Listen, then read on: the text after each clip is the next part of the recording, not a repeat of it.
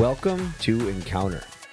This is a podcast and radio show where we seek to encounter Christ culture and community.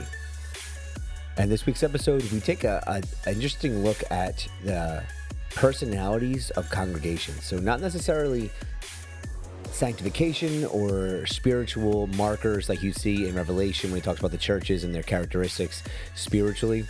Um, tonight, we're looking at how certain congregations get certain flavors of personalities or socioeconomic status um, or just general overall um, lifestyle.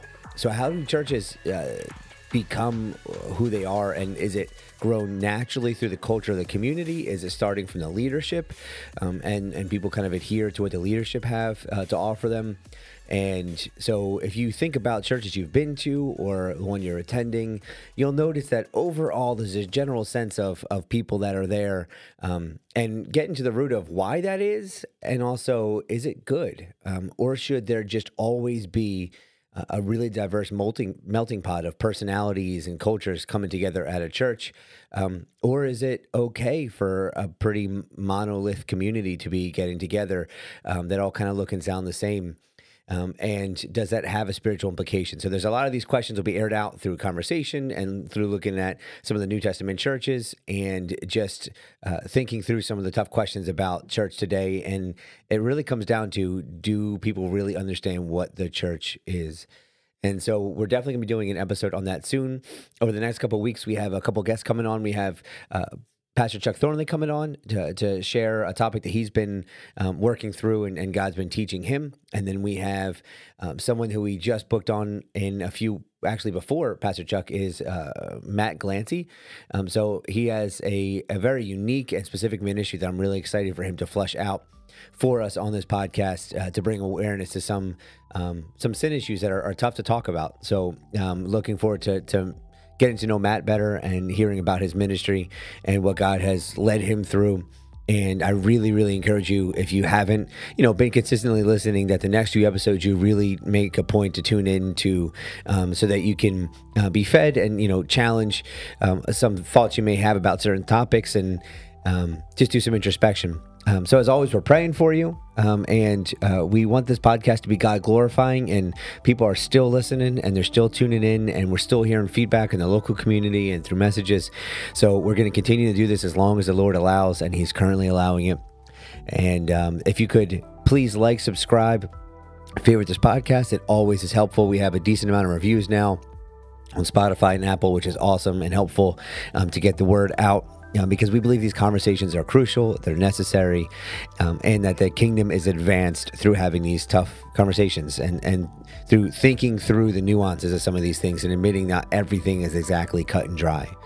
Um, so we thank you for your participation in these discussions, um, your prayers for us because we need them. It's not always easy to prepare and pray each week. Um, you know, and find time with our families and our busy schedules. But we do it because we believe the kingdom is important. We believe that your sanctification, your growth, and your walk with Christ is important. Um, and because we love the Lord and we want to give Him the glory with our time and with our resources. Um, so we offer that up as an offering um, with you um, as you're driving or walking or um, however you listen. And we just thank you once again for for being a part of this family.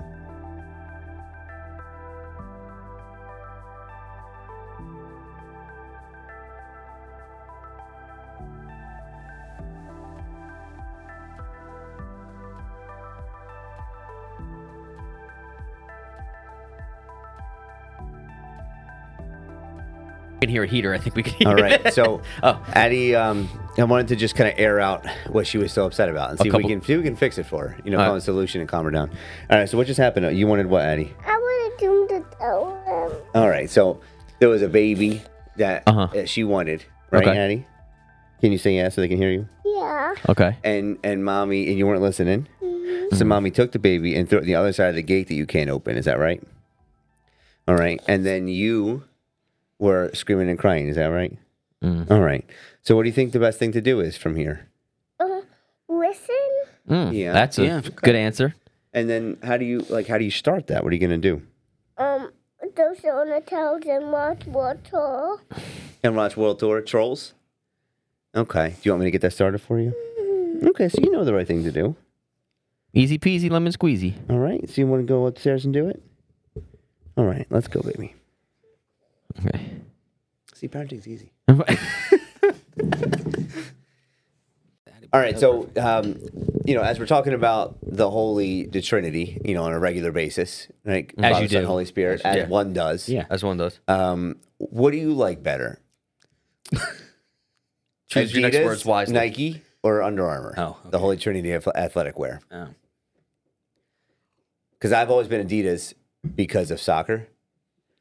But I feel I like as just- you mature, as you age and like grow as a person, I feel like Under Armour becomes the right thing. Can I say I have not once ever thought about this? Yeah. Yeah, I've never- that. I've never had, like, you're I don't to buy- encounter a culture. Yeah, I Okay, am. so here's I the am. thing. It's- Like, if I'm just at, if I'm just solely picking on product and material, Yeah. I'm going to choose Nike. Yeah. But if I'm including morals. if I'm including morals and things like that, I'm going to not. Is Nike worse than the rest of them? Yes, Yes. hands down. Really? Okay. Yes. I thought that was just like an attack on their brand or something. No, it's bad. Okay. Um, and then if I'm going best out of morals, it'd probably be Under Armour. Really? Yeah, Really? yeah. What is what's good about them? I only have one anecdote, Okay. and that's kind of what I'm going It's with. more than I have. So the reason why the reason why Steph I think I've said this before. The reason why Steph Curry is sponsored by Under Armour and not Adidas or Nike is because he wanted to put a Bible verse on his sneakers, and the other two wouldn't let, let him. Hmm. So he chose Under Armour. And Good to know. yeah, so just that's the only anecdote I have. However, I'm sure Under Armour's got little kids somewhere making their shoes. All right, so morals aside, as I usually what I do when I make most of my decisions. okay. um, uh, you have. All right, so I I picture Under Armour being like the adult strong guy thing. Like I picture like Oh, like lifters, okay. like bigger dudes. I picture Adidas for like skinny dudes. And right, Why'd you look at me like that? I looked at both of you. Okay, This is okay, podcast. okay. And then the um, I picture Nike for like runners and tryhards. What's a try No. hard? Someone who tries too hard. Like It's you're, you're trying to make it look like you're athletic when you're not. Yes, Nike. In my brain, I associate with runners. I don't know if that's just because of all of their marketing, but that Yeah. that is why I associate. If I'm going to go running, I'm going to get a Nike shoe. Not that I would ever want to go running. So Yeah. I've never worn Under Armour shoes. I don't know if they're comfortable. neither have I. Yeah, I have a pair of Adidas right now. I'm just Yeah, I was just going Adidas. I was just kind of going by what is in most sports. And Nike Oh, is in everything. Mm-hmm. Is it? Okay. Yeah. Like Adidas is mainly soccer, but it's in everything. Um Under Armour I thought was up there too. Yeah, but Under Armour when it first came out, Under Armour was more for like like the stretchy clo- like the not The- being the cold and the, the thermals and then they ventured into shoe. It's like Nike's been here from the jump. Yeah. And they have been in everything. And they're like you know, Jordans and all these things. Like it might, Okay. they've been around for so they're like the OGs, but the least moral. So okay. it's- they made it to the top for a reason, and that's why. Hmm. Started from the bottom and now they're there. Am Yeah, I making and a bad keep- keep connection that Michael Jordan started wearing Nikes and got fined for wearing them because they weren't approved or something? Is that? No, there's that part of something. There's something to go. Some with that, and then they realized how much money they were going to make off of him, and then they Yeah. like that, okay. yeah. So with our um, our podcast, we've been working through Matthew. And what are we up to now? Chapter 11, Eleven to 13 11, 13? Is that? Uh, what, What? I was going to say, is that what we're talking about? No, no, no. Okay. um, and then we did the the the three uh, myths, the three uh, false assumptions Yep. about the Bible. Um, and we have Pastor Chuck Thornley coming back on soon. Um, he's got a pretty interesting topic that um, I'm interested to delve into with Cole because Joe's ditching us for a week. Two. Um, all right. Well, then we'll, I don't want him to not listen for two weeks. Oh, so, yeah, because I'm. The, Yeah. Um, so we are kind of in the middle of a couple different things, and and one topic that kind of came up organically uh, while we were prepping um, a long time ago for the this episode um, was the idea of, um, and we can look at John ten since we've been in that for a couple of weeks at the one of the churches we've been going to. Um, are people um, going to churches because um, they see something in the pastor or the leadership team that draws them to them. So like vibe and tribe, right? Um, or are people just being drawn to the church for a bunch of different reasons, um, and it goes from there? So I know it's a kind of a fancy way to explain it, but like, are sheep like walking around and trying to find a shepherd? and what are they? What is overall when you look at that sh- that flock like? Um, and we were talking about this before, so it's going to sound like a repeat, but uh, I'm curious if like the listeners can like um, empathize a little bit with the idea of um, if you look at a church congregation, often they'll have some of the main characteristics of the leadership of that church. So the vibe and tribe or the vibe of that church. Um, so if you go to like a really, really, um, you know, wealthy church, uh, in, in terms of church building, you go to like a, a church in Princeton. Um, I know that if I sat down in that that congregation and looked around, most people were wearing fur. Like that was like most of the women were wearing some sort of fur, and most of the men had full suits on, and they had jackets. But the worship, when you, you look at the modern worship that was on stage, was like very modern, contemporary. They were wearing their you know leather jackets and you know whatever they like the elevation will look like at the time. But then the the the pastor and leadership team all wore the full suits. All the wives were decked out in like bling, you know, and and so it seems as though like congregations are often a, a kind of um, either mold towards the leadership of the church or they come because they see themselves in them. Does that make sense? Yeah. So what comes first? The chicken or the egg? Right. Yeah. The leadership, and then it draws a congregation, Or the a congregation, then and you they pick mold. from, and then the, and then they, you pick from the crowd. To, Or do they mold then into right. That's what Oh, I'm saying. yeah. like you, like they become the they- leadership. Yeah, yeah, okay. yeah. Yeah. You're picking from the mass of like. Yeah, the- I had to Wait, go wait. first, so it took me a long time to get there, but I got there. Okay. Wait, are you Sorry. saying that they pick? He's. I I'm think not you guys saying are- much. No, but I think you guys are saying two different things. That you're saying people are n- naturally attracted, and then you're picking from those people. Are you saying, Adam, that those people who you are attracting are molding to you, and then you're picking them? Is it? is That's that what I'm saying. Yeah, I don't know if they're that different, but like It, it, it seems slightly right. I don't- Yeah, I don't know. So, like, is it that you know that a bunch of kind of blank slates Yeah. are going to a church, and then Which they're seeing, okay, so that's what Christianity looks like in the leadership of that church, and then they're starting to kind of slowly morph into that. They start copying the mannerisms and the lifestyle, or is there everybody's kind of set in their lifestyle mannerisms, and and then they're up, then they then become a part of that body. So, um, I guess we're not going to know the answer to that, but we can do is look to the like the scriptures and see like what examples there are of um, should a leader attract a certain type of people at all, or should their characteristics and their like their love for Christ, be the attractive thing?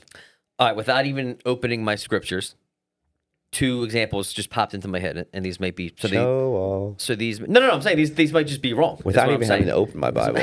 no, I- I'm just saying like. So the first thing that came into my brain was was Paul saying that he became where- wherever he went. So to the Gentile, he became a Gentile. To the Jew, he became a Jew.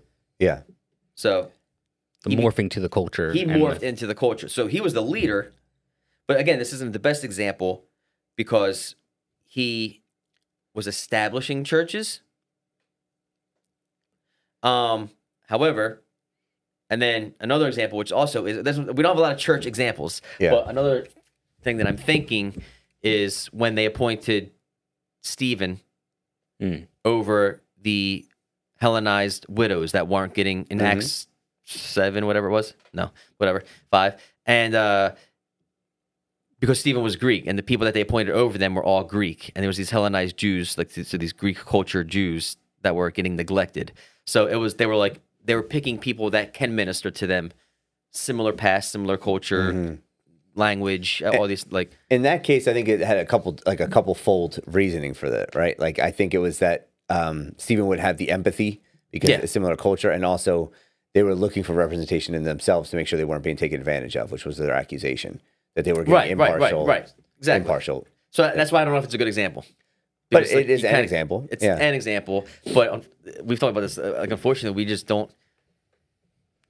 We don't have any. We don't really have anything to go to of what the modern day church is. Like, Yeah, we don't so- really have a. It- depending on your theology, I mean, you could look at Jesus and the disciples as like one of the first churches, right? Yeah. Um, but the um, so even if it's not, even if it's not per se like what we call today, like a, a, church marked by baptism, worship, or, you know, communion, um, it, it could be just does a good biblical leader in the Bible like attract um the same type of people to follow and lead, or is it is it a more collective? So, like obviously, the person I'd be drawn toward is is Christ. You know, when I'm thinking about the disciples, they're all from. They're also called. Okay. Well, wait a minute. So, like, can we take a step one further? Like, No. Why are we even attracted to Christ?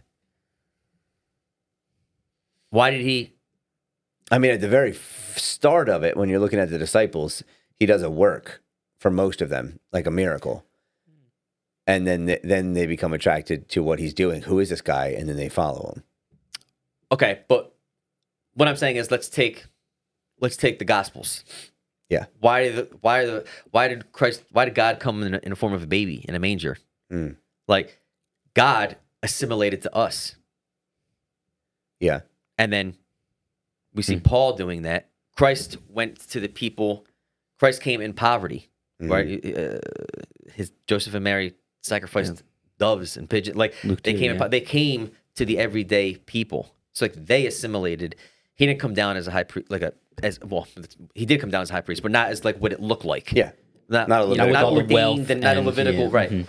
so it's like even Christ assimilated. It went the other way. But so you're looking at a, how a leader changes for the flock, not how the flock would change, Change for a to it. leader. Well, it's. I think they're both. They both happen at the same time, because as Christ becomes like us, we become more like Christ. Is that that? Christ became the. You know, uh, he gave us. He took our filthy rags so that we have his clean robes. Mhm. Now, this might not apply to the church. I was gonna say, are we trying we- to apply like sanctification, basically, in a sense? Like no, no. I guess I was just going. I was trying to towards take it back to like what, what, why were they so attracted to Christ? Because he he was your everyday. Like they had this con- conception of a Messiah, like this victorious, like warrior, like we're coming in with the sword and all that, and like then this guy was like healing the blind, making the lame walk, healing lepers, doing these things, and that was the Messiah, and he drew in crowds. While at the same time, kind of breaking down the old covenant, like and the, and the everything that it represented, like the corpus, like so. I don't know. It was just it was attractive. Mhm. He was kind of he was somebody was finally going to the places where nobody else was going. Mm. That's that's why he was the true Israel. Like he he was supposed, he was doing what they were supposed to be doing, but they weren't. Mm. So it's kind of like when we have like all these politicians, they say like, oh yeah, I'm no student loans, this, and then you get a guy that finally is like, oh, he's like one of us. Like he gets it. This dude's Yeah. like he hasn't been in the political realm for. Uh, that person probably doesn't exist, but you know what I mean. Like So I, I was listening to this um, sermon the other day that I thought was really, really good. And one of the references he gives about why people ever ever went to go see John the Baptist to begin with. Mm. It's like what made him an attractive person to go talk to. Traveling 25 miles out of your way to hear somebody call you a brood of vipers as soon as you walk out there. Yeah. Um, and I never thought about that. Like, why? What was what was about him that made people want to go out of their way and go see him? Like, probably half naked, you know, not taking care of himself. Um, and the, and the way that he the pastor explained it was, um, there's the story of when David Hume, um, I I don't believe I I don't I'm not a, I didn't do a lot of research on this, but he's not a believer.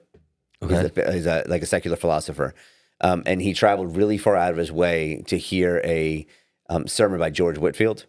Okay. And um, and when he was walking there, they're like, "Why are you making such a long trek?" And he's they said, "You don't even believe what this guy's even talking about." And then he's like, "Yeah, but he does, so I want to hear it." Hmm. And so it was uh, emphasizing the fact that people of conviction draw in people to be heard, um, regardless if they agree with the conviction or not. It when people speak with authority, um, it it's it's attractive. Um, and when you have like Jesus at the, at the like in the temple at 13 years old, 12 years old, teaching and and and uh, drawing the attention of a bunch of people, like speaking with authority. Um, I think that is attractive. Reg- uh, it's just really it's great that he was the Messiah, but I'm sure there were other people, um, other you know, because um, there were constantly people coming up as false prophets and claiming to be the Messiah or claiming to be um, the Savior um, that would also speak with authority, which probably also drew crowds at the beginning. Um, so I think that's probably also one of the main reasons why when they saw Christ, like you, you look at some of the th- things when he, he he tells them to cast the net on the other side, and that's how he gets Peter. But then when you see so he sees Matthew and he says, "Follow me," it wasn't a lot of convincing, and, and there the chosen paints a whole backstory, which is really nice, and I would like to believe that's it, but maybe like the authority of having someone just walk up and and having the reputation behind him and just saying, "Follow me," is the authority that that person needed to respond. You know, um, but I think that's kind of missing today, and and I'm not in not in any churches I'm thinking of locally, but like missing in terms of speaking with your chest a little bit about the gospel and, and not being afraid to pull any punches. Um, one of the reasons why, like, um, whether you agree with everything he says or not, but like John MacArthur, John Piper, like those big hitters, like if you listen to their sermons, they're all hard hitting, conviction filled sermons. Um, and that's why they draw such a large crowd. Oh, so we're saying it's good or bad? If you have the right message, it's, it's incredible. Right. Um, but you're asking what, what made Christ attractive is that he had the right message and conviction.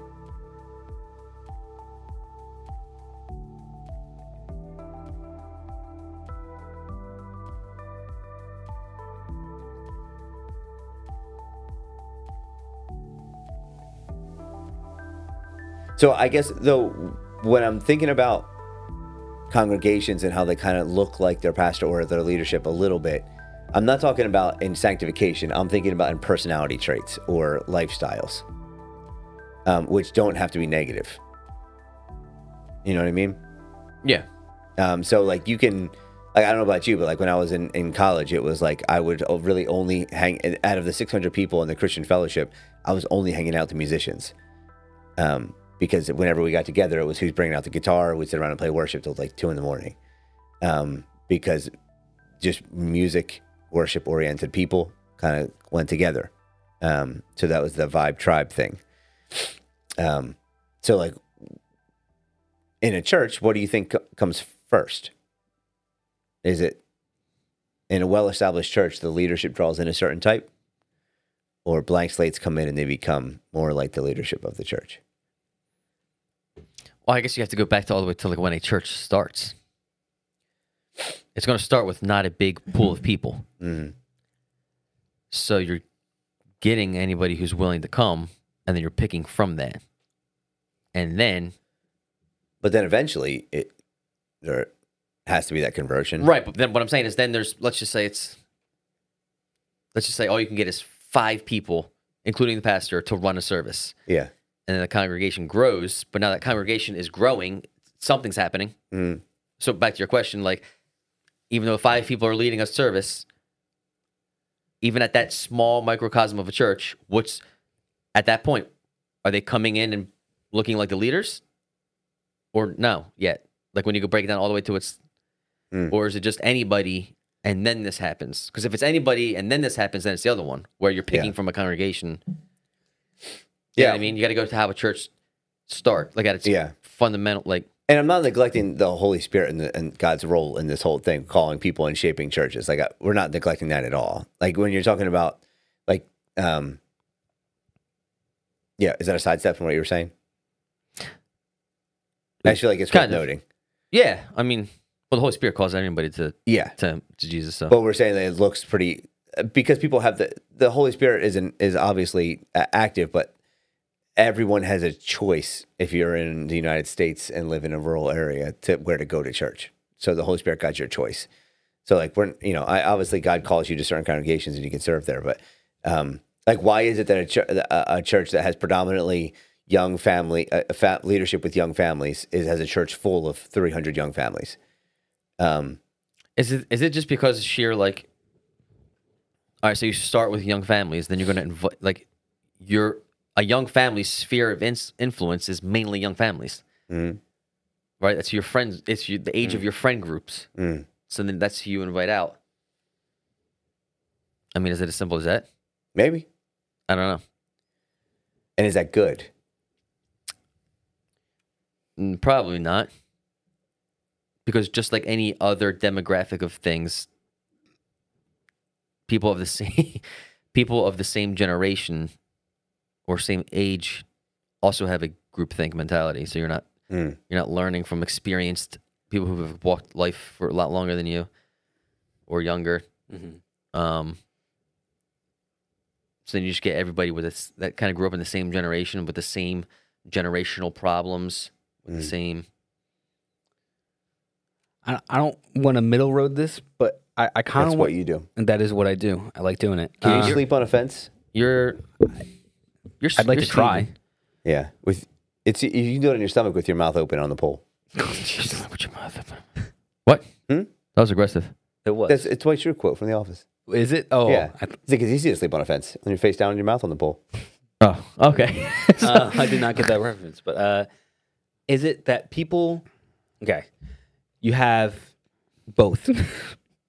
Obviously, I'm, I'm middle road Yeah. in this. Like you have people who are blank slates, new Christians, people who maybe aren't very churched or discipled, don't really know, and they come and they mold. And then you have people who are church and discipled. They come, they don't really like you, they don't vibe with you, nothing's really connecting, and they move on. And then there's some that come that do vibe with you, and then they just stay. yeah, it's, that's probably what it is. Yeah. I don't mean to cut the entire podcast like Yeah, but we're trying to have Really a short. uh, nuanced conversation. Okay, yeah, okay, sure. No, I'm just kidding. I just- no, I- but I mean, yeah, it's probably you probably have all three in one.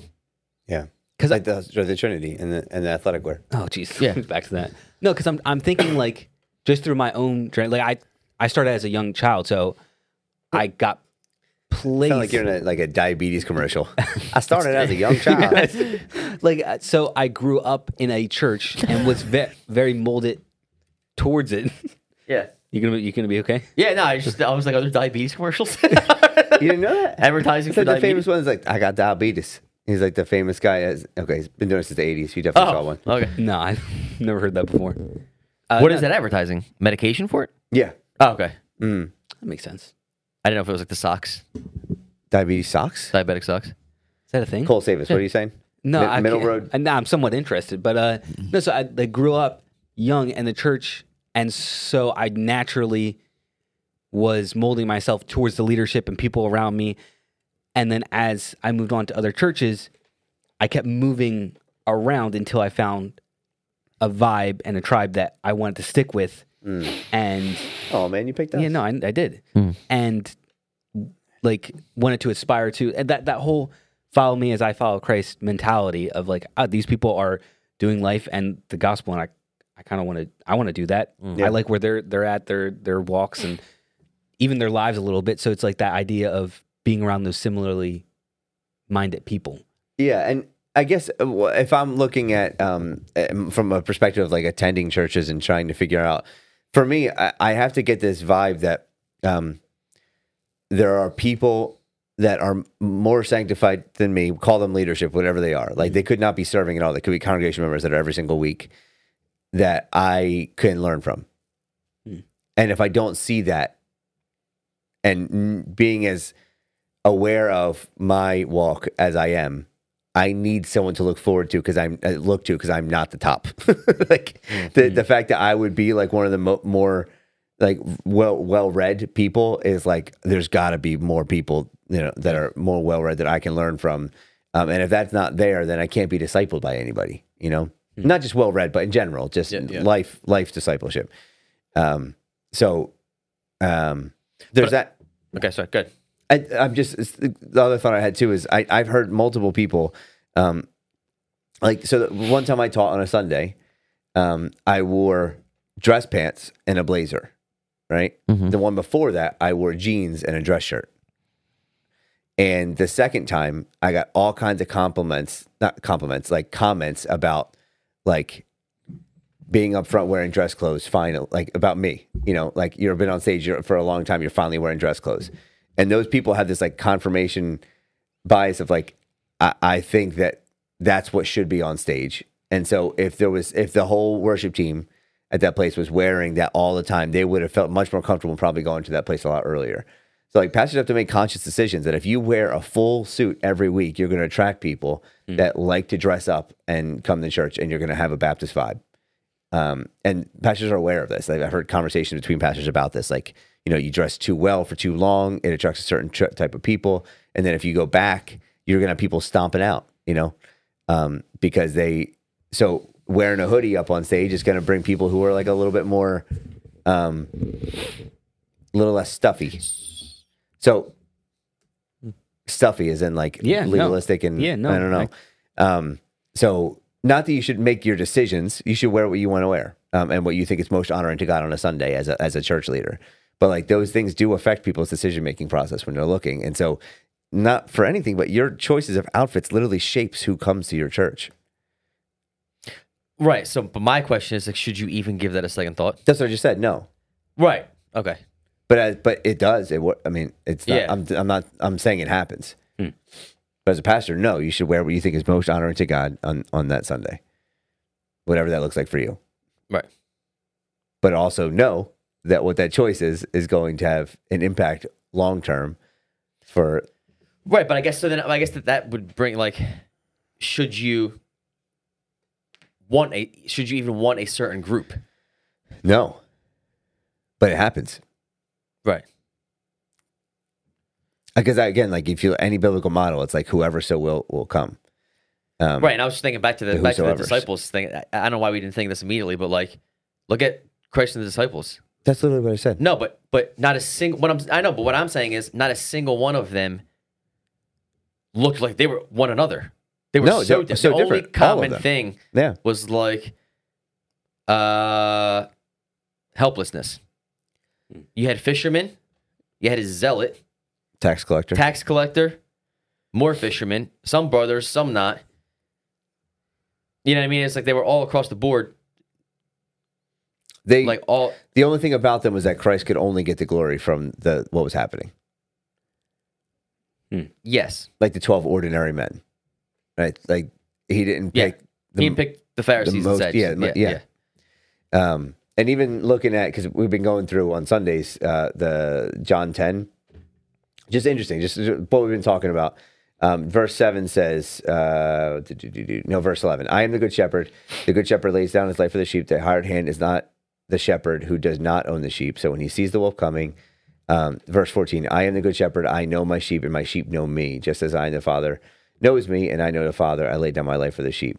Um, so that then it goes into like they will listen to my voice there shall be one flock and one shepherd i know this applies to the church um, like we're talking about the universal church and anybody who believes in christ but the idea like shepherd and sheep is is, is the analogy because overseer translation is shepherd which means that there's like micro sheep flocks um, which is what churches are Yeah.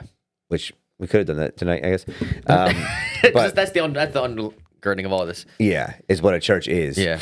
um, but our, I, I guess it's just acknowledging that there are flavors that are shaped by the shepherd. Like there's like flavors and nuances to a congregation. They're going to be drawn out with exceptions, obviously. Um, and I guess when you're attending a church, you just kind of kind of find the flavor that can disciple you the best. Because it may not be the shepherd, it may But- not be the over the main guy. I guess okay, so we're taking John 10, right? And we're and we're does that apply to the church? Or are we taking a divine thing of like this is the Messiah speaking, Mm. my sheep know my voice? Like are we taking that and applying it where we shouldn't? I'm just wondering because like even back to the disciples, it's like you have like but at the same time none of I'm just trying to think through this you have when the Pharisees like, why does why does your rabbi sit with sinners and tax collectors and drunkards? Like Christ wasn't any of that. It's like they didn't. Mm. You know what I mean? Like they, the whosoever's and the unwanted, the marginalized, the oppressed, the widows, whatever, all the unwanted in society flocked to him. But Jesus grew in wisdom and stature and favor of God and man. So like, I mean, it wasn't until he started until he started making radical claims Mm. that people started hating him. Yeah. So I'm just, I'm just wondering, like, like it his his group didn't look like him At all. outside of the poverty. Like they it, they didn't they didn't look like him in his righteousness, but they looked like him in their everydayness. Ordinary. ordinary. So I don't know. So so when he says like the, I'm, I guess I'm wondering. I really don't have an answer to this. Well, he did, in this, he's not saying. I mean, the application wasn't that doesn't really actually apply that much to our situation because there's nothing in there that applies to it other than there's a shepherd and the sheep, and an overseer is a shepherd. So like they know the voice of the shepherd. That's the main connection, um, which doesn't really negate. Well, but what I'm saying is anything we're that just saying. right there. I don't know if that does that apply to that. knowing the voice of a shepherd. Yeah. Is that meant to just be Is that meant to Jesus? just be Jesus, or does that apply to everybody who takes a shepherd pastoral role? I think everybody should know the voice of their shepherd. Which is I do, which is Jesus. Okay, but if if if we're told that that same word is used for elder or overseer, I don't think the theology behind it uh, t- ties to it. Is So what I'm saying. so you can't know the voice of your overseer. Overseer. But what he is talking about is like, as the Father knows him, and he knows the Father, Mm. and this is like calling people to him. Okay. I mean, sh- the analogy of sheep and shepherd, I think, still works. Yes. hmm As far as leading a flock, yeah, I'm not, I'm not, I don't have an answer. I'm just Yeah. don't want. What I'm guessing is I never really thought about it like this until tonight. Mm-hmm. Like, are we taking something that was meant to be literally God calling people to Him through salvation? Are Yeah. we taking that and now applying that to pastors? If And maybe it's maybe that it maybe we can, but maybe uh, if they if it wasn't the analogy wasn't brought and then dragged over to Paul's letters to Timothy, then I would say it was a stretch.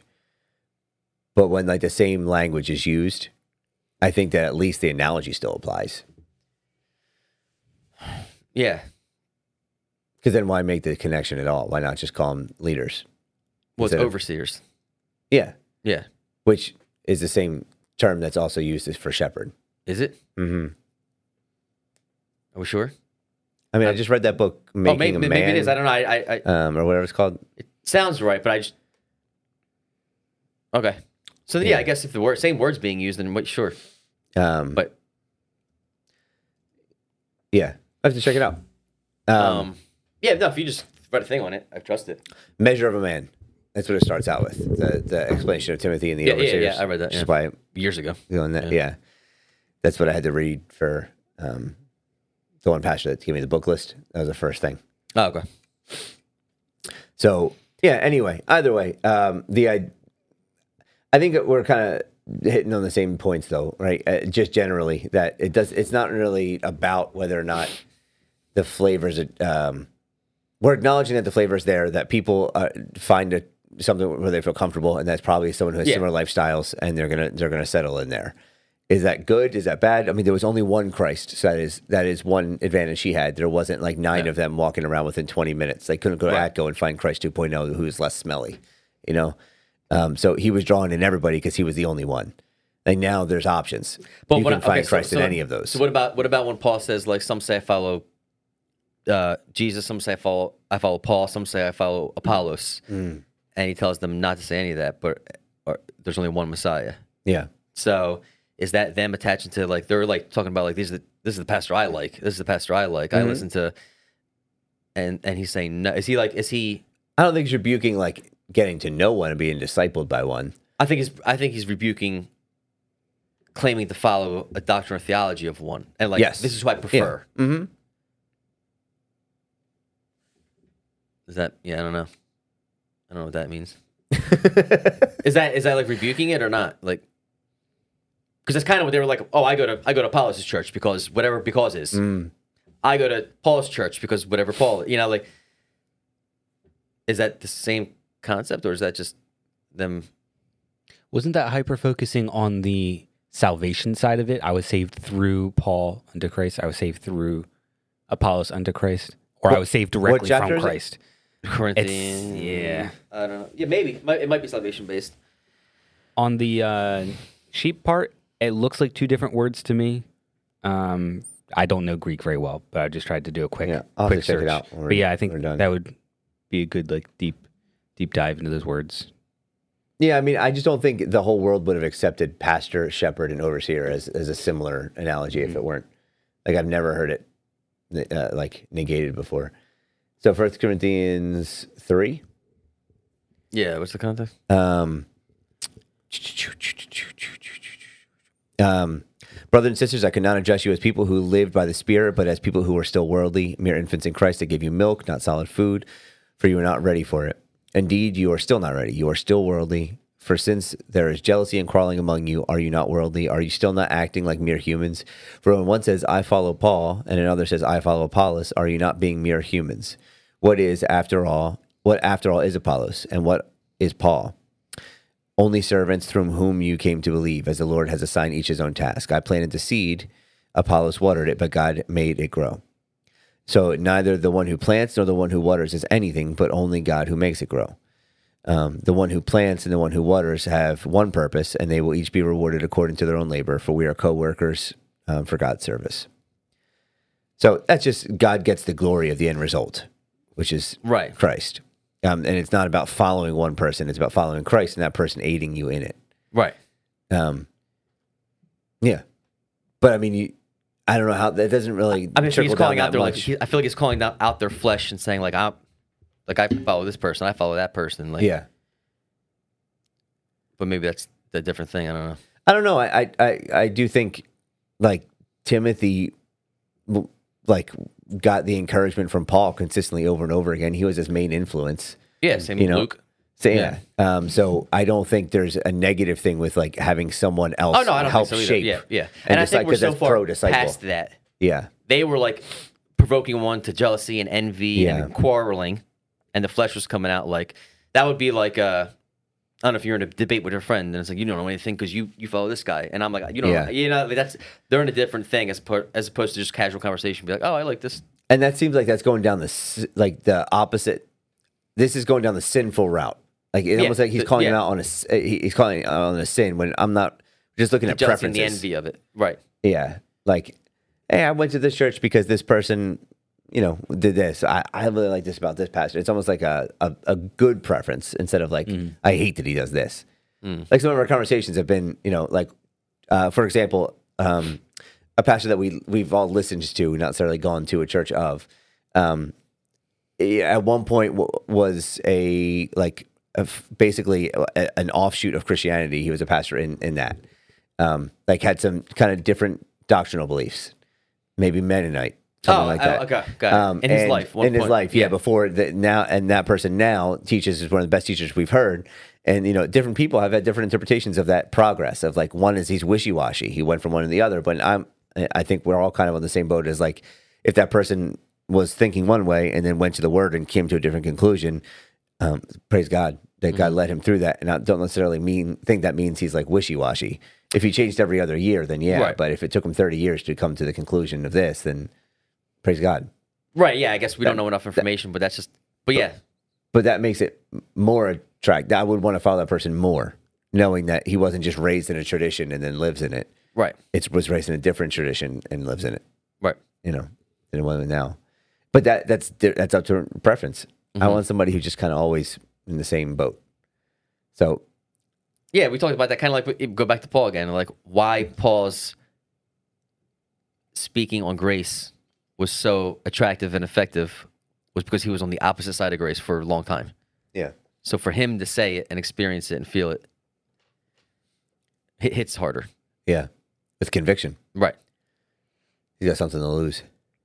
Yeah. Yeah. Do you think that if you were um, a listener of converted Paul, so you were in the crowds where Paul was teaching or reading one of his letters, you would have been able to accept his new message based off his past? Like, even with his past, like knowing he was seven years ago. Like, do you think you would have been the, one of the people that were just like, this Paul's preaching a gospel? I don't care what he did. This is real. Or do you think you would have been like, no, this dude, something's up. Like he's he was just killing these uh, guys. Wait, am I already a believer, or you're just saying?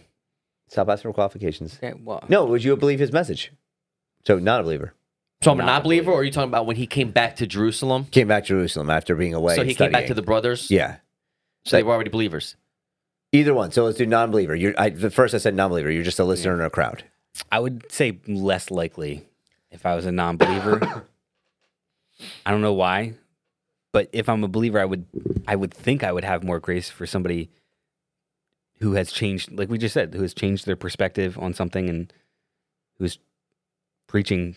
Because all of them at that point had changed kind of dramatically. Yeah. Like Matthew, like a couple of them have had some. Yeah, maybe not murdering your brothers and sisters, but you know, changed. Yeah, I would say I'm- I'd be more.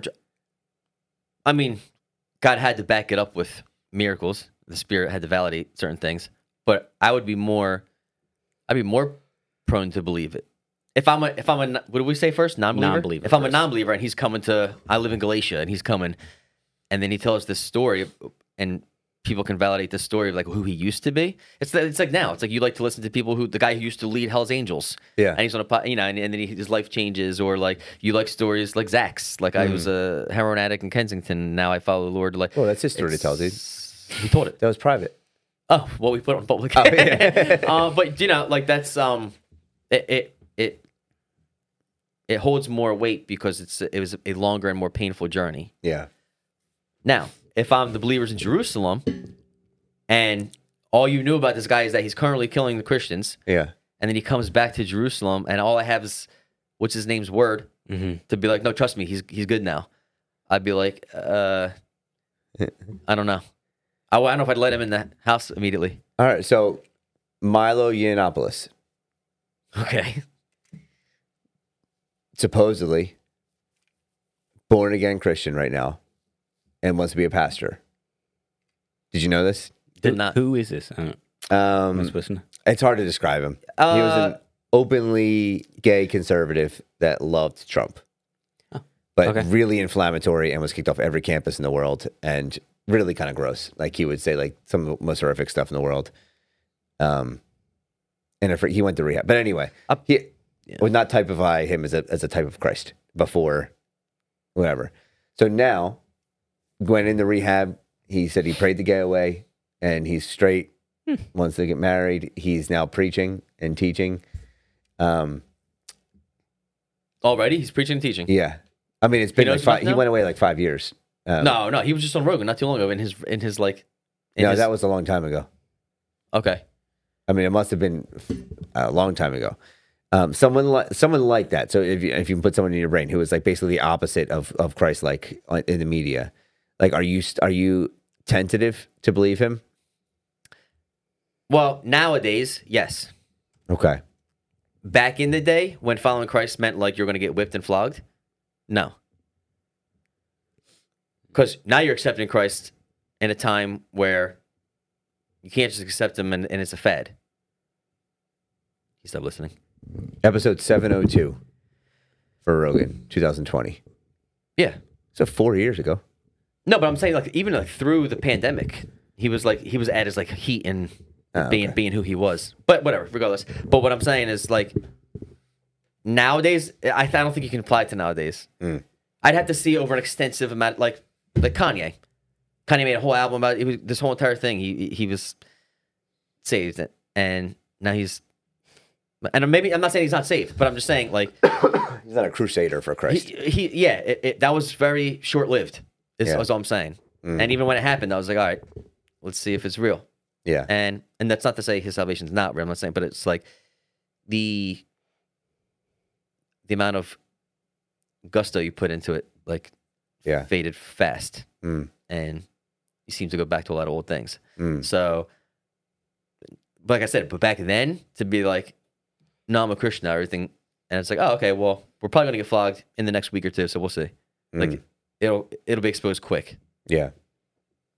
That's- Just curious if like if you'd be quick today to accept a, a public flip conversion, like you'd want to see over time. That's those. What are your markers of like to know if it's authentic or not? Yeah. Time. time and like you kind of like you said like you can i feel like you can hear it and see it and feel it in the conviction Mm. like you can What about not just necessarily prophecies but like john tells us like test test all prophecies test all spirits like you'll be able to tell in time yeah, yeah? I don't know much else about this, like other than you know what I mean. Mhm. Other than um, like we're losing we're losing them yeah, because we mentioned like one celebrity. yeah, Um, Boston. uh, like Justin Bieber singing with Maverick City. Right. Like everything in me wants to be, be like, I really hope he's a child of God and he spend the rest of his life like pursuing him and making worship albums and everything. But like I've I've kind of been down that road so many times to where it's just like we'll see. For me, it's just wait. If five years from now you're still beating that same drum, I'll be real happy. Mhm. Um, but in the meantime, like I'm not going to get you know too hype about it because Right. I don't know. So I think we got to solve the, the the main issue is is all right. So here's the follow up question though. So I, we sorted out it, it it is common. It does happen. It's not necessarily wrong. that your church might have a, a, a, a overall generalized type, and that could just be because there's a flavor people are attracted to a similar flavor. Right. Um, is that any different than having like a an echo chamber? So like there's there's a flavor there's a flavor of type of lifestyles that not it could be like family it could be um, older It- that's that's one of them right? Like an older church older generation church. Um, but then you have like theology that flavors it a little bit as well. Like Baptists have a flavor right? Pentecostals have a flavor. Um, that's when I think the negative one almost starts to come in. Yeah. because then you get into this like you can almost start drawing points for like okay if you tell me that you're baptist then i assume certain type of clothes and then i assume mm-hmm. that you're not you know going to have this theology which inform you in this way and then you know and that could be just me like typifying them but it seems to just draw out. I haven't seen like I think I think even when it comes down so when it, I think when it comes down to theology and Bible study and things of that sort, that's when the echo chamber becomes a negative. But but uh, even a church having a culture that might be a better way to say it than flavor culture yeah, even a church having a culture, I don't think is wrong. no Um, but within that culture, there should be there should be unity, not uniformity. Mm, So you guys can have similar likes and preferences, but there should still be differences that challenge one another, mm, and then that is what inspires growth. mm. Um, so, like for example, let's just I don't know, let's just use an example. Like all of us here, we we have similarities, but then we also have very big differences. And the similarities we allow to unite us, and the differences we allow to challenge one another. Mm. Mm. And that's what makes it what it is. who's the straight one what? Not me. He said not- oh, that was bennett by the way who said that oh, Um. So, so I oh, think that's a similarity okay got it yeah, I think there should be culture. Um, there should be similarities and preferences in like culture, cultural things, but differences that challenge one another. So I don't know That's a how good way to to put say it. it. yeah. Uniform, not unity, not uniformity. right? Is Yeah. Is that something that just kind of flowed, or did you heard that before? I think I've said that before on this You podcast. definitely have, yeah. All right, calm down. yeah, No, but I Definitely. No, I'm, Well, no, I'm the second part I like better. The let your differences challenge each other. Yeah. letting those things. I mean, we talk about it. We've, we have before where it's talking about let your um, strength and weaknesses balance each other out. Where somebody's strength lean on somebody else. yeah. Let your weak. How do you say it? Your strengths are for somebody else's weaknesses. For somebody else's their weaknesses. Strengths are for your weaknesses. Yes. Yeah. Mhm. Um, but I mean, let's, even if you take a look at Revelation, there's like just all these languages and cultures and people coming to the throne to work. So that means there's still differences. Mm. There's still tribes. There's Mm. still languages Mm. all across the globe coming to the throne to worship. So it's like that remains. Mm. So there's culture. I don't think there's anything wrong with culture, and I think, but to the main point, there's not one one way to worship Christ, and that's the beautiful thing of it. It's this multicolored family coming together to worship Christ at His throne Yeah. in all sorts of different ways. Mm, Uh, You know what I mean? And it just looks different. And as long as it's God glorifying, mm, then go to where go to your go to preferences. But as far as like studying and, and, and thinking and critical thinking, that flourishes when you get challenged. yeah. So, like a church culture can be different and biblical. Like, Yeah. that's and Yeah. that's It's supposed to be. yeah. I mean, from from church to church, like it, like from one Oh, church building yeah, to another yeah. church building, Yeah. and that's okay.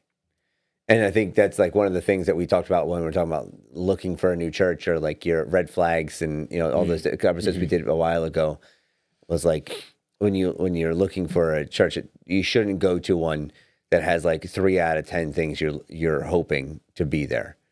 Um, non-biblical, like say you have like that's a high number, but like say you have ten preferences. Um, if you go to one, you're like, man, there's three out of ten. I can't wait to change this place so I can get seven out of ten. It's like I don't think this is your place because this culture was, you know, it, God is letting it flourish and is pulling these people in, and and there's leadership that's been leading them. And Um, I don't know if pref- if you're thinking like maybe I can contribute like a theological perspective. That's that's better than I want to change these to my preferences. Right. Uh, because when you look at Paul, like he wasn't changing. He wasn't changing cultural preferences. He was changing cultural theologies.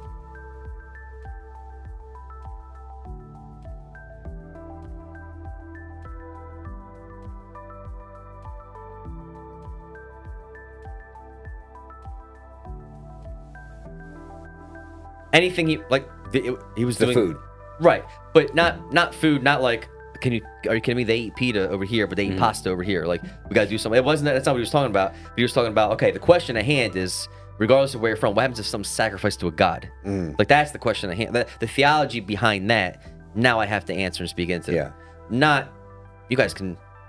Whatever time of day you want to eat, you guys eat whatever time of day it is. You know, you guys have a siesta. You don't. Like, like, he never changed anything like that. In fact, he said, "I became like these people to become to to conform to their culture." Mm.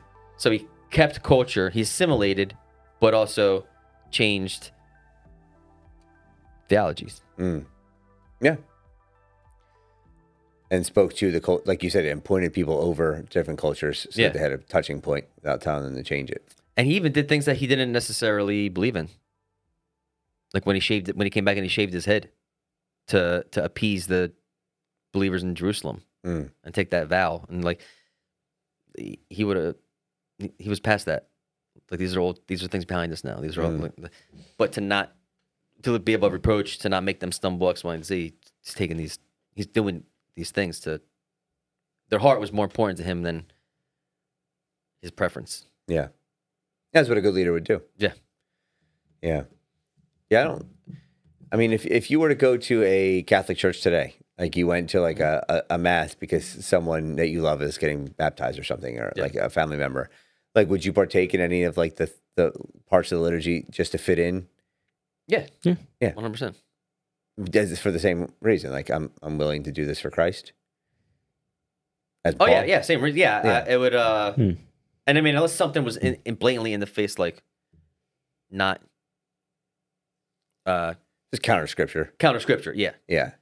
and then I would hopefully talk about it. Like, I mean, the last time I can remember doing this is when I lived in the Philippines, and for the first however long, many months, I I went to a Catholic church. Mm. And I was thinking this because the other way, I was thinking the other way, where it's like I once I found a non-denominational family, it was game changing. Like it, I, I could, I felt like I could breathe again, and like Yeah. it, felt like fresh air, and like that In was the where, Philippines or here? No, in the Philippines. Okay. Like when, when once I got out of the Catholic and I found the non-denominational church to go to and stuff like that, I was like, oh my god, like that's an example of where a completely different culture, Yeah. but church preferences were the same, or Mm. how we worship how we worshiped Christ was the same Yeah. but completely different cultural things. Mm. So, but anyway, so but yeah, I would uh I would you know say certain prayers, do certain things, but then like anything where they like elevated Mary to a position Yeah. she shouldn't be, or um confessing to a priest, and you know or, like that's when conversations would come up, and we never saw eye to eye. But Yeah. Hail, Ma- Hail Mary, full of grace. yeah, Yeah. so I'm hearing that for the first time now. Um, I, ne- I never even heard that prayer before in my life. really, what Not once. For, for the first? Um, like at the the older kids at the preschool, they have to. They, Gotcha. They say Okay, it. Yeah, Not mine. Um, because be out of there before that. But, um, like they do. got- you, you graduated, right? Preschool? Yeah, yeah. Uh, I remember. No, what's so funny? I remember eating a crayon in preschool, and I remember it because I saw um, a girl that went to my preschool the other day, um, and I- she's not gonna listen to this. Uh, named Casey, um, related to someone else. So anyway, I, she works in the district that I work in, and I was like, I remember you. But the last memory I have from her of her is in preschool, and I remember eating a blue cerulean blue crayon Really? because you know like the the Yeah, big yeah. pack. I remember eating it, and then the teacher be like, "You shouldn't do that," and then I didn't, and I went home. I, but I have a very vivid memory of like where I was in the room, looking at the wall. What is Did your she remember it? No, she didn't. But it, she you tell her? sparked Did that you say memory. it? Did To you tell her? Oh yeah, I did. yeah, I was like, the last time I saw you, I ate a crayon. you just that would be dude if you whipped one out and just started eating. Not every time you see it do, you, again. no, do you remember me? How? Oh man. no, I. Uh, what I was gonna say was, what's your what is your first memory you can remember? I vividly remember I had to be at least two or three, maybe four. I, I don't think I was that old, but being potty trained and like we had uh, in our our the the home I grew up in. There are two floors, so there's an upstairs bathroom and downstairs. The downstairs was like a half bath, normal small, and I remember being on that toilet and screaming bloody murder that I did not want to go to the bathroom in that in that bathroom for some reason. And I just that's the vivid memory that I can remember the hmm. wallpaper, everything about that. My mom coming in and like asking me like what was wrong with me. I was just like, I just don't want to go poop here. Addy does the same thing. Like, So, I- you were trying to get rid of different kind of demons. go. Oh, yeah. I, I, it's hard for me to qualify what the first one was. I can't really think of the I guess like youngest one. yeah, the, the youngest memory you have that you can think of. Mm-hmm. That's the youngest one I can think about. I honestly don't know if I was like 12 or 4 now. Now I'm thinking about it.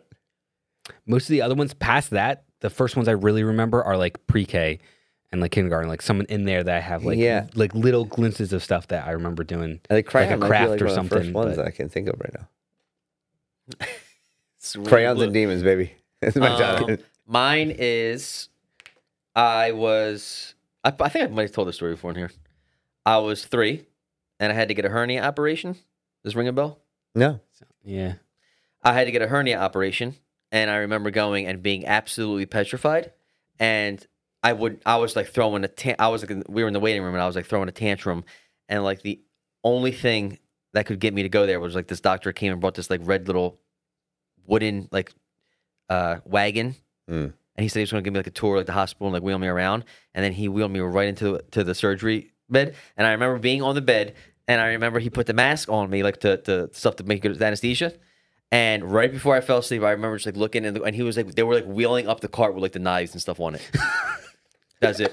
I was like, and then my one after that was kindergarten where I, I, I split my head on the on the bottom corner of the table. Split my head right. It was gushing. I remember a lot of elementary school, but I can't, I'm not sure before that was the earliest thing I can remember. I completely blacked out uh, high school. You remember high school? No, I, I I don't. I said you don't, yeah. Yeah, Wow. I'm like two or three big moments, and that was about it. So I remember my. It's, it's all trauma based. All these memories are not positive. That's why I'm like, like, um, like I don't remember like when I felt good. You know, like that day I was happy. Um, I was in second grade in math class, and uh, they were doing fractions, and I got lost. And it was when you write the answer on the whiteboard, and you hold up the whiteboard, Yeah, and I just started crying. Like I was just you got lost in the fraction. I got lost in the fraction, and um, I was just sitting there, and the nicest lady ever came up and like helped me. But I just remember that feeling of like feeling dumb, and like because I just didn't was paying attention for a second, and I was like, I'll never feel this way again, and I just started studying. All the time. And that's where it started. yeah. Okay. One more. This is another embarrassing one. Um, same year, I during the Pledge of Allegiance. Same year's fraction year. Yeah, fraction. Year. I peed myself during the Pledge of Allegiance, second grade, and I just let it dry and went through the rest of the school day. Oh, you told you said that one before. Mm-hmm. I remember the let it mm-hmm. dry part. Yeah, and I had stiff pants um, for six more hours. Oh man, Full on. I don't know how nobody noticed. Yeah, just trauma based. This has got to be the dumbest thing ever. Uh, uh, this had to be also pre-K, um, maybe, maybe first grade. But like, I brought a stuffed animal and like snuck it in to my book bag. I don't know where I got the idea that I wasn't allowed to have it, or maybe you're not allowed to at that age. I don't know. But I remember, and my teacher like going over to open up my bag to put like homework there, and me being freaked out that she was gonna find the stuffed animal that I had brought. And I, I was gonna get like sent to detention or something. isn't that Really? crazy? The That dumbest thing. anxiety, like anxiety and like trauma, is what you remember the most. Yeah, man. I was laying in the snow, afraid of being possessed by a demon. That shows like some of the harms of, of like exposing little kids to like Yeah. bad theology really young, Or just concepts way they're not ready for. too advanced. Yeah. Yeah. Mhm. Um, yeah. I also remember the um, like one of the first ser- the very first sermon I remember ever hearing in person um, was the pastor of the church we were going to doing one on cigarettes and how like if you and they had an umbrella and then they had a carton of cigarettes and they held the umbrella and they said that if you if you smoked the cigarettes you were outside of God's like God's what? protection because you were choosing to step out from the umbrella and letting all of the cancerous things and all of the health problems hit you like rain. Hmm. And if you let God put the umbrella over you with good decisions and threw the pack away, and that was like the basis of the object lesson in the sermon. Hmm. And I remember doing that, sitting next to my dad, be like, "You listening?" Like, yeah. Anyway, so for our uh, topic originally, I mean, it just basic rolling it back though is like sectarianism is the the basic thing. It's like just sects of people, S E C T S. yes. N- People group up naturally. You look at a cafeteria; they're all grouped up based off of like characteristics. So churches, it's humanity's not going to go away because God calls you to Him. Although I, but I, I do think that in God's kingdom, when Christ is the thing that draws you to other people, it does look different than. I've said this before. Like, let's take, uh, let's take our group of friends. Like, a lot of them I would never choose to just hang out with. Hurtful. No, it makes sense. no, do you know what I mean? Like, I just, it just wouldn't. I just, uh, if I had to choose a friend group, it, it would look different. But when the centering thing that's uniting everybody is Christ, it's like it, it, it's different. Yeah, it can't all be a foot if you're trying Yeah. to build a body. Right.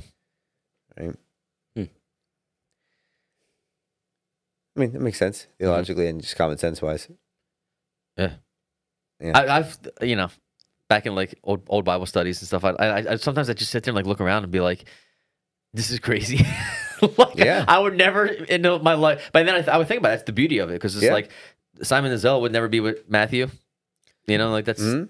there's one thing in common. Yeah, I mean, the body of Christ should should be, and even local fellowships with flavors should be comprised of people that offer different things from different walks of life, from different cultures. Yeah. you know, um, from able to disabled to hearing to non. I mean, Yeah. I think one of the like healthiest uh, ministries a church can have is like a, a ministry for the disabled. Yeah. um, because you're you're you're allowing the full body of Christ to enter your doors. You know, because when Oh, you right, talk about the body and- of Christ and people who believe in Christ, it didn't say except unless you have this No, deficiency. No, matter of fact, this is quite the opposite. Yeah. Yeah, um, but like. Uh, you may not have certain bodies may not actually have people that are trying to come, so not every church needs to have that. But I Mhm. think it is beautiful when they do, yeah. because it's it's saying we include like God includes everybody, and we're willing to accommodate and make things harder for us in order to to ha- Mhm. to make that happen. Um, by the way, is, I was thinking of someone who signs. You know, how some churches have like the Yeah. the sign language. Did you see the the woman who was arrested um, because she was faking sign language for a, um, I think it was for a church or for um, it might have been a court. I forget what it was, but she went and did like Probably court. maybe court Because is that a cr- is that a crime? What would that what would the crime be? forging the credentials and going up there. I mean, Okay, and that's what I'm um, saying. In a court, it makes sense. Yeah, I forget what the context was, but I watched it and she was going hard, the hands moving, everything, and then Would- at, at Was she actually signing properly? Just didn't no, have No, she had no, never no. once Oh, taken okay. a class. I was gonna it, say, so and I someone was just- dying laughing because just- she just she was just like, yeah, she signed up for the job. She got like hired and everything. They never like tested her because she had the qualifications. So usually, if someone has it, you're just happy. You're just like, all right, thanks, stand Yeah. up there. And she was up there doing like all kinds of dance moves and Tell us to and then second. like and then all the, the there's a few people that, that were deaf in the in the place and they're just like looking at her like what is going on and then afterwards she got take uh I don't know she got fined or imprisoned or something I forget what it was but Yeah, I'm just wondering like what would be the because you can't get you get any other job. You can get any other job. Forging credentials is a crime And That's it just feels like that you wouldn't be in a court of law. Yes, but it just feels like any other any spot it wouldn't be there. Well, Because you can get hired for any other job, right? Let's say say say she was arrested for fraud and charged yeah. If if I well, say right, but if I but if I if I do a job interview with you, Yeah. and I'm like, here's my networking background. I did all mm-hmm. this, this, and that, and then you put me in the field, and then I don't know how to do networking. Yeah, I don't go to jail. You just fire me. No, I could still yeah if, sue if you for for fraud, right? yeah if, if I if I faked a teaching license I could go to jail Yeah. for a long time Oh, so it's the license that The- she's yeah the license Got it, got it. yeah Well, but that's what I'm the- the saying. There's no network license. You can't you can't sue me for fraud. You you just fire Uh, me. Yeah. You're incompetent. You can't do the job. Yeah, so in in Florida, um, for the U.S. police force, women are arrested after faking sign language to become an interpreter for the U.S. police force. Um, yeah, that, I'll show you the okay. video when we're done. That holds It- a lot of weight. Pretty, yeah, Oh, Jesus. yeah. What is it? Jesus. Our listeners would love to hear about it. Oh, sorry. Yeah. I was like, wait, why when we do it again? Um, yeah. So what? What? All right. So then there'd be a, like to focus in on the what we'd like to see in a church that does integrate multiple not types of people, but like tries to be diverse. And and that's not even you shouldn't try to be diverse. You should that's- try to be attractive to anybody Right. with the love of Christ. But what are signs of that happening? Like I would think of like a special needs ministry as like a, a pretty easy. Oh, you're going by specific ministries? I was just going to say. That's one of them. I was just going to say overall flexibility. Okay. If you don't have a white knuckle grip on your church's culture, so say you have a general, say you have a general culture, right? And then somebody comes in and been there for a while, serves there, and has this that idea that kind of kind of flies in the face of your culture. Like, eh, all right, let's try it. And then if it works, that'll attract more people. I, you know, what I'm saying I don't, I don't know. What, I'm literally making something up, but like, not just flex, just flexibility. Yeah. I, I, I'm truly just making something. Like I'm trying to think of an example. Yeah, like, right. uh, okay, that, that's a perfect. Let's take the deaf one. So, for five years, ten years, you have this church, and there's a culture, and you have nobody in the congregation that's deaf. Somebody comes in and says, "Hey, I'm an interpreter. What I should sign line?" There's two ways to look at it. It's like I'm an interpreter. Let me sign do signs for your congregation. It's like, oh, well, we don't have anybody deaf. It's like, yeah, yeah. Mm. Now you don't yet because I'm. You know what I mean? Like, Yeah. if you build it, they will come.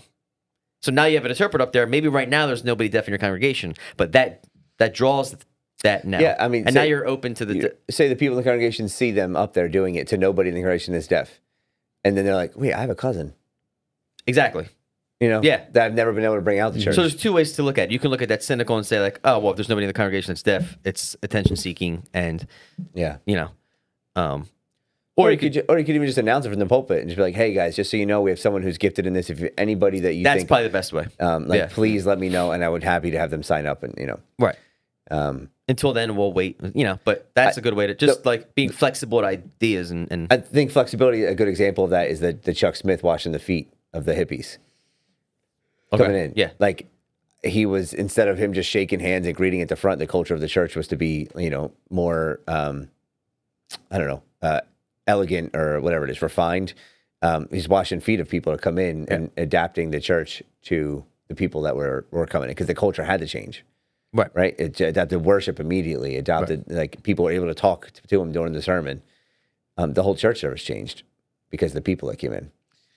I'm trying to think where this goes like bad. I, sorry for being cynical about it, but like where you get either like personality test or you have like quotas that you have to reach for having a certain amount of people on staff or on certain places where That's that where it goes, seems but yeah. wrong, right? That's when you're trying to manifest diversity instead of attract it. Yeah. Like I think that I, that's a, it's a, this is a tough question because like this is what um like even a good friend of mine that's a worship leader she was talking about how like they need to like she was told she needs to have more minorities on on her worship stage to reflect the congregation um and that's a, that's a tough place to be because I do think and I've always was kind of so this is my perspective on this and this is uh, hopefully it doesn't air but like in areas like building bridges and flying airplanes, I don't want quotas. I want the highest possible quality. I think in places like education, representation matters for kids. It really does. Like mm-hmm. almost more than the the content. So I was always the other way on that. I was like in education, I want the most qualified teachers. Like yeah, I think that's a ge- pretty general sense. I want really qualified teachers, but I also think it helps when like you see someone that looks like you and is also teaching math and teaching science and but I think but okay. so, So, if you have the option and everybody's equally qualified, like representation is is a very nice thing. Um, Yes, but I think it depends. Uh, so, okay, so if we're going to take this back to the church, I do agree, but I think it stops. Church is different than that. Is what I was Well, what get I, at. yeah, but what I'm saying is, I think, but it doesn't have to be. So, what I'm saying is, I think that need or want for re- representation Mm. from the per- from the student or whoever it is, like, I think that should stop. And maybe I'm just saying this as a majority, but that should stop when your like frontal lobes are fully developed. So like I don't to me, I can go to a church, I don't care what their worship team looks like. But if I'm a five year old in the children's ministry, now maybe so I would Oh, want so you're saying once you're grown? once you're grown, that shit should not matter at all. So you should your worship team should not Yeah. that should not they should whoever's most qualified should be, get the, get the Yeah. but I'm now maybe in children's ministry, let that look like a bunch of different like you don't have to be a not to you know it's God's word, but I'm saying you don't have to be a rocket scientist to to, Mm. to, to so it should look like whatever it needs to look like because like you're saying that Mm. it does matter kids need to see people that act and look like them and, and feel comfortable around and like, so that should be diverse and you can kind of maybe manifest that one a little bit more See, but I'm, what I was going to say though is I don't think that there should be quotas at really any level once you get in, in a church. Like if you really have a strong discipleship model in your church, let's say your church is Yeah. split 50% Asian, 50% Mexican, Right. right? Whatever. I'm just trying to pick two different than, than the, the majorities. And it's right down the middle. Like if you are really disciples, discipling anybody who wants to be discipled, it should be somewhat close like the odds are, and you have a fifty percent Asian, fifty percent Mexican, and hundred percent of the the leadership is Mexican. It's like okay, so where's the discipleship for the? Uh, let's we're, we're lacking meeting the spiritual needs of this group of people. Not like we need to meet a quota and let's raise them up. It's like how do we meet their needs? Um, so I, I think proper discipleship that isn't based on quotas somehow eventually might actually meet the quota. You know what I mean? Um, and if you're looking at a church that's 90 10 one population to another i don't think we should be spending uh, you know our our time trying to make that match exactly but i do think it's worth doing a little introspection and just saying okay so you know are we meeting the needs of every you know can we meet the needs of this culture a little bit better because they feel a little disconnected because they're not attending our discipleship classes and nobody yeah, that I think that's healthy. trying. That's the Steve. That's the sending Steve into the widows of the Yeah. doing the introspection like like that. Um, but not but not because of numbers. manifesting it. not manifesting Right, right, right, right. Like at the end of the day, it's when God God works in the power of Spirit. At the end of the day, it's going. So like yeah the Ethiopian eunuch, it didn't matter that Philip was Greek. yeah It, he just he's like, how how can I know unless someone teaches me? And he taught him, and he got baptized that day. Yeah. had nothing to do with the skin color or pigment or, or like. Mm.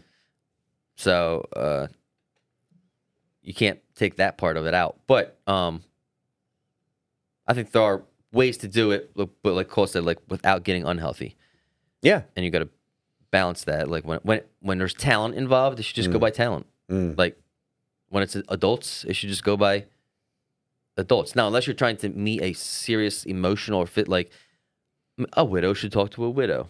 Mm. But uh, Well, maybe, like- maybe I don't know. Like, Well, like we we go we, we live in a town where there's like a, a decent Hispanic population. I think it's twenty four percent in in their town is. Um, if there were no churches that were meeting and that were um, mostly Spanish speaking churches, Mm-hmm. then I would expect the English speaking churches in our town to be reaching out to those people and saying, "How can we help you worship with us if Mm-hmm. you're not going to be able to do it at all?" And like integrating a Spanish song or two into the worship, and Yeah. like, and that would be the we want to help you meet Christ. We want to help you identify. We want to integrate you as a part of the body. But like, um, oftentimes those that the sectarianism creeps in and they just it, they branch off because we we can do that on our own. We have and and that's completely fine. Right. Um, so you do see these healthy kind of separations because like, why make you change everything if we can just do our own thing on the side? Right, like that's the revelation part of it. Mm. But where I think we go wrong as is doesn't mean those two churches those those churches should talk more Yeah, and unite more and do things more. They're Yeah. so isolated. It's like it's not a it's not a it's not a soup or it's Yeah. not a melting pot. It's a salad. And like I could I could you're the tomato. I could see it. Like you guys Mm. didn't you guys didn't blend and melt in, into like yeah, which okay maybe that's fine, but like those things should unite. It's Yeah. like it's more it's more like the ingredients for a salad laid out on a table. yeah. It's like, oh, you guys taste better when you put it all together. And Like- also, you're just talking about the service aspect of church, Right, like for your community. Like Yeah, your you guys, should, community you guys should unite. mesh. Like this church should go like like, hey, I know language barriers, different things. Like uh, I think like church on the farm. That's a Mm. beautiful thing. Yeah. Like that should be more frequent with all different cultures. Yeah, But Well, like you said, but still have those. That way you guys can do a full service in Spanish. And one thing I think actually happened with this podcast from when we started was like we talked to a lot of pastors from different denominations, and a lot of pastors had like different theological views or different worldviews. And I mean, I think that we've become a lot more um, community based with other churches since we Oh, yeah, started. yeah.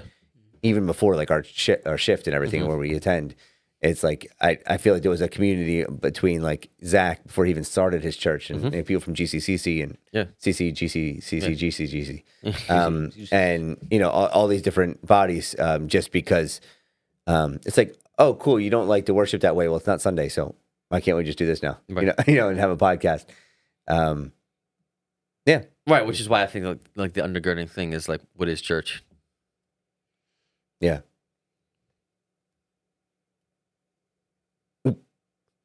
I thought you had Which more we'll tackle next time. Yeah that is on our topic list what is church yeah. Um, all right. So we kind of went all over the place with this tonight. But That's okay. Um, and yeah, I'm trying. To so are we going to include Addison talking through the? I think so. beginning? I think Cole likes that part. All right. I, I, it's Cole real. made her cry, and we made her Well, talk I about didn't- why. I you didn't might, make her cry. you might you might have a lot of splicing to do up in the beginning.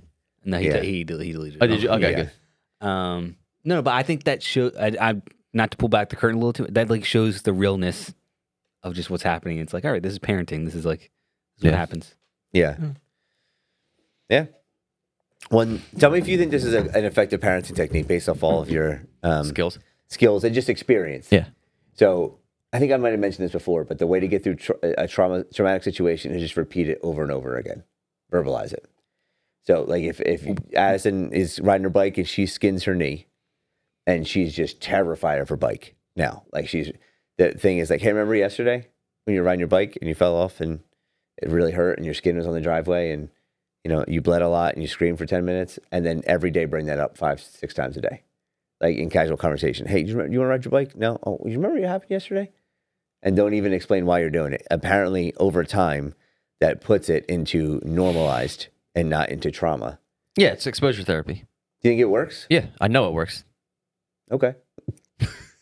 That, that, hu- conver- that conversation was fun. No, Next no, topic. no, no, no, no. I mean, in human beings, and, and humans. Not I don't, about parenting. I don't know when that works in a kid or not. I'm not a therapist. But, I like, just know has- was that ever therapy used to you? I Or- thought you meant like you have to skin her knee multiple times a day. No, I was like, that seems He's got, psychotic. he's no. got the Just like the I, I know exposure, exposure therapy is a theory, but like, do you can you think of like if that has worked on ever had worked on you as a person at Oh, any 100 stage? percent. Yeah, How so? Like what? What? I mean, you don't have to say specifically, but I know. I've talked to Brendan about this. He actually pointed it out. He does exposure therapy all the time. yeah, Um, like sounds uh, awful. No, yeah, but it works. So here's two examples where, like, um, I recently asked him if he did uh, for a friend. I asked if he did online therapy, and um, he said they really only do it if somebody is struggling with agoraphobia, where they're like literally petrified to leave their house. Okay. And it starts with phone conversations, and it starts with, um, uh, then it starts with um, like Skype video calls. Then it starts with Brandon will go out to the house. Then it starts with they go to Brandon's, and, and then it meets, and then you're getting them more and more out of their shell. And that- Okay. so that, that's just one example. Another example is he recently had somebody who had real trauma of like parental, uh, parents always arguing and yelling, and like they can't. This person couldn't deal with somebody when their voice was like over a certain amount of decibels. So, in the beginning of their in the beginning of the And therapy, Nicole started going. no. So in the beginning of their therapy, he would very, was very calm, cool, and collect. And then as they, then he would just talk regular. And then he, he let her know. He was like, just so you know, I'm, I'm like, and he had to let his other therapist around. They're like, I am going to scream at you. It's uh, randomly and not even tell you. But and he might even be saying positive things, but he's screaming. And- And so he's now he's like screaming at them but positive things, and he's like rewiring their brain that screaming or raising a raised voice doesn't always necessarily mean trauma. Lovely hat. yeah, yeah, and he no, literally, and he would, say, and I was like, because I asked him, I was like, man, what did your like other therapists outside the like did they like did other people? He's like, no, I had to let everybody know through like, email, like I'm going to be doing exposure therapy through mm-hmm. loud screams, like What if that was like his excuse to beat somebody up and like have nobody report it? yeah, No, that was just my seven years with Joe. That's Just you know, that's you're what gonna hear a lot of screaming and stop. And I know one for me that worked was um, exposure therapy, natural one that I didn't realize was happening, but w- uh, to me, what like loud, no- really loud noises and like the storm, and I when I went back, the school was ne- right near an airport, and it was a natural occurrence for planes to fly in. I mean, it looks like they're landing on the top of the building, and like kids would freak out and stuff like that. And uh, as the teacher, you kind of got to like hold the room together. But that was becoming a natural. That's oh, it's like regular things in life are loud too. Like I, Mhm. you forget about that, or like you know, like a train that you can hear across the street or something. Like there's regular things in life that are loud. Not every loud thing is a storm. Like, but I never even realized that because I know from the jump I was told him I was like I don't really think any of that affects me to be honest. Mm. Like any like I think it did it for a little bit, and then I was like I don't know why I don't think it has anything to do with what I'm going through now. And he had to say that he's like, well, you probably got naturally re-exposed. I went through there was another storm after that was not nearly as significant, but he was like it- you went through a natural expo- like you, you went through things that would that a therapist would make you go through. Mm. He's like, so it was a natural exposure therapy. But I, yeah, I think any therapist would say it, it works. I mean, it's in the, like the DSMs. Cool. Just curious. If I'm doing it? But again, so this is, but like back to your other thing, where like bad theology at three years old. Like, I don't know if it works in a five year old, Yeah. but it Well, works I'm not adults. just. so I mean, the part that's it's not like just the part they want to emphasize because I read a book on it. So it's called like Yeah. uh, whole brain IQ or whatever. And and the, I'm rereading it now. that She's in an age where the um, information actually applies. But Right. and to make it rote and normalized, you're supposed to go to like the hard part. Like remember when like you could you looked at your your knee and like it was wide open and like it, stunk so bad. Hmm.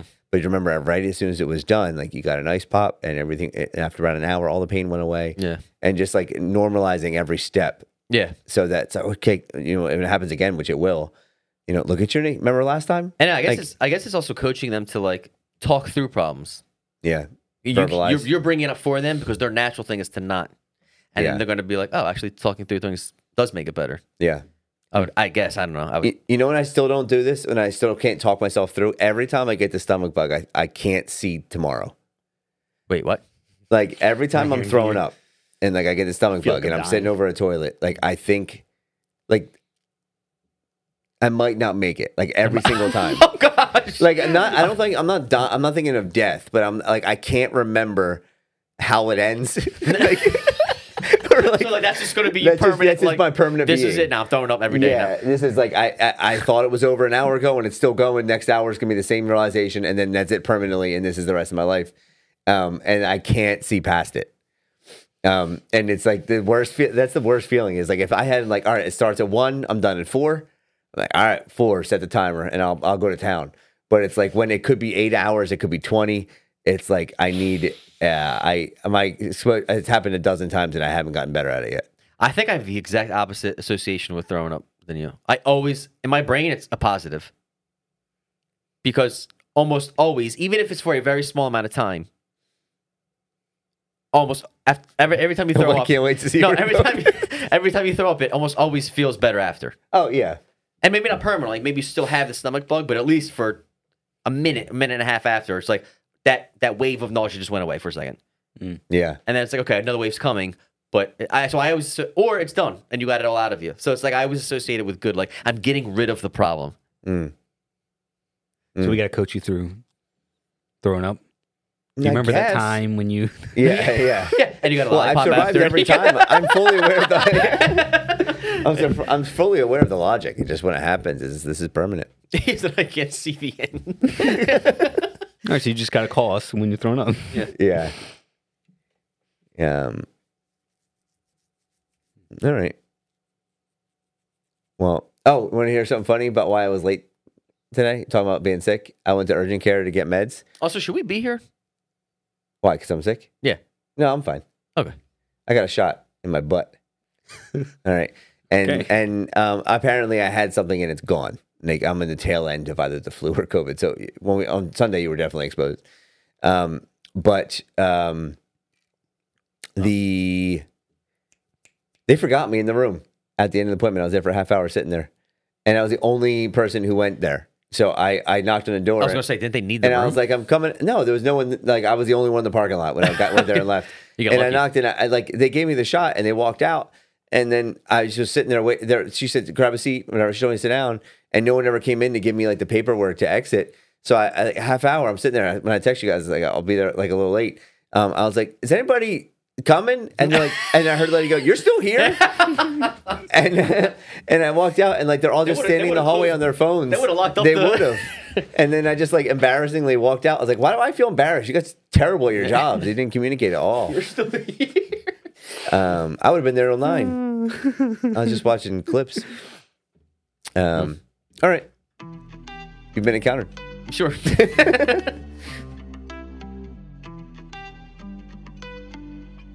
Thank you so much for tuning into the Encounter podcast and being part of the Encounter community. We treat this podcast as a ministry. We pray for it. We pray for our listeners, and we pray that the guests and the information and the gospel that we share on this channel and this media platform are always and only glorifying to Christ and Christ alone. And while we do that, guys, our podcast sometimes spans one to three hours. So if you hear anything that you disagree with while we are speaking, which is highly likely, be Berean Christians, you have a few options. The first one would be to take a deep breath. It's going to be okay. The second one would be to know that your and our authority should be and always be the scripture. So before you take anything at our word, please open the pages of your Bible, read them, and find out what absolute truth looks like find it. And then the next step would be to reach out to us. And we would love to learn from our listeners um, as you are listening through a one way communication to, about our podcast. So please reach out to us with questions, concerns. We want to be held accountable. We want to have conversations. We want to see actual growth. But first, take a deep breath. Second, open your Bible. And three, give us a shout out. Have a blessed week.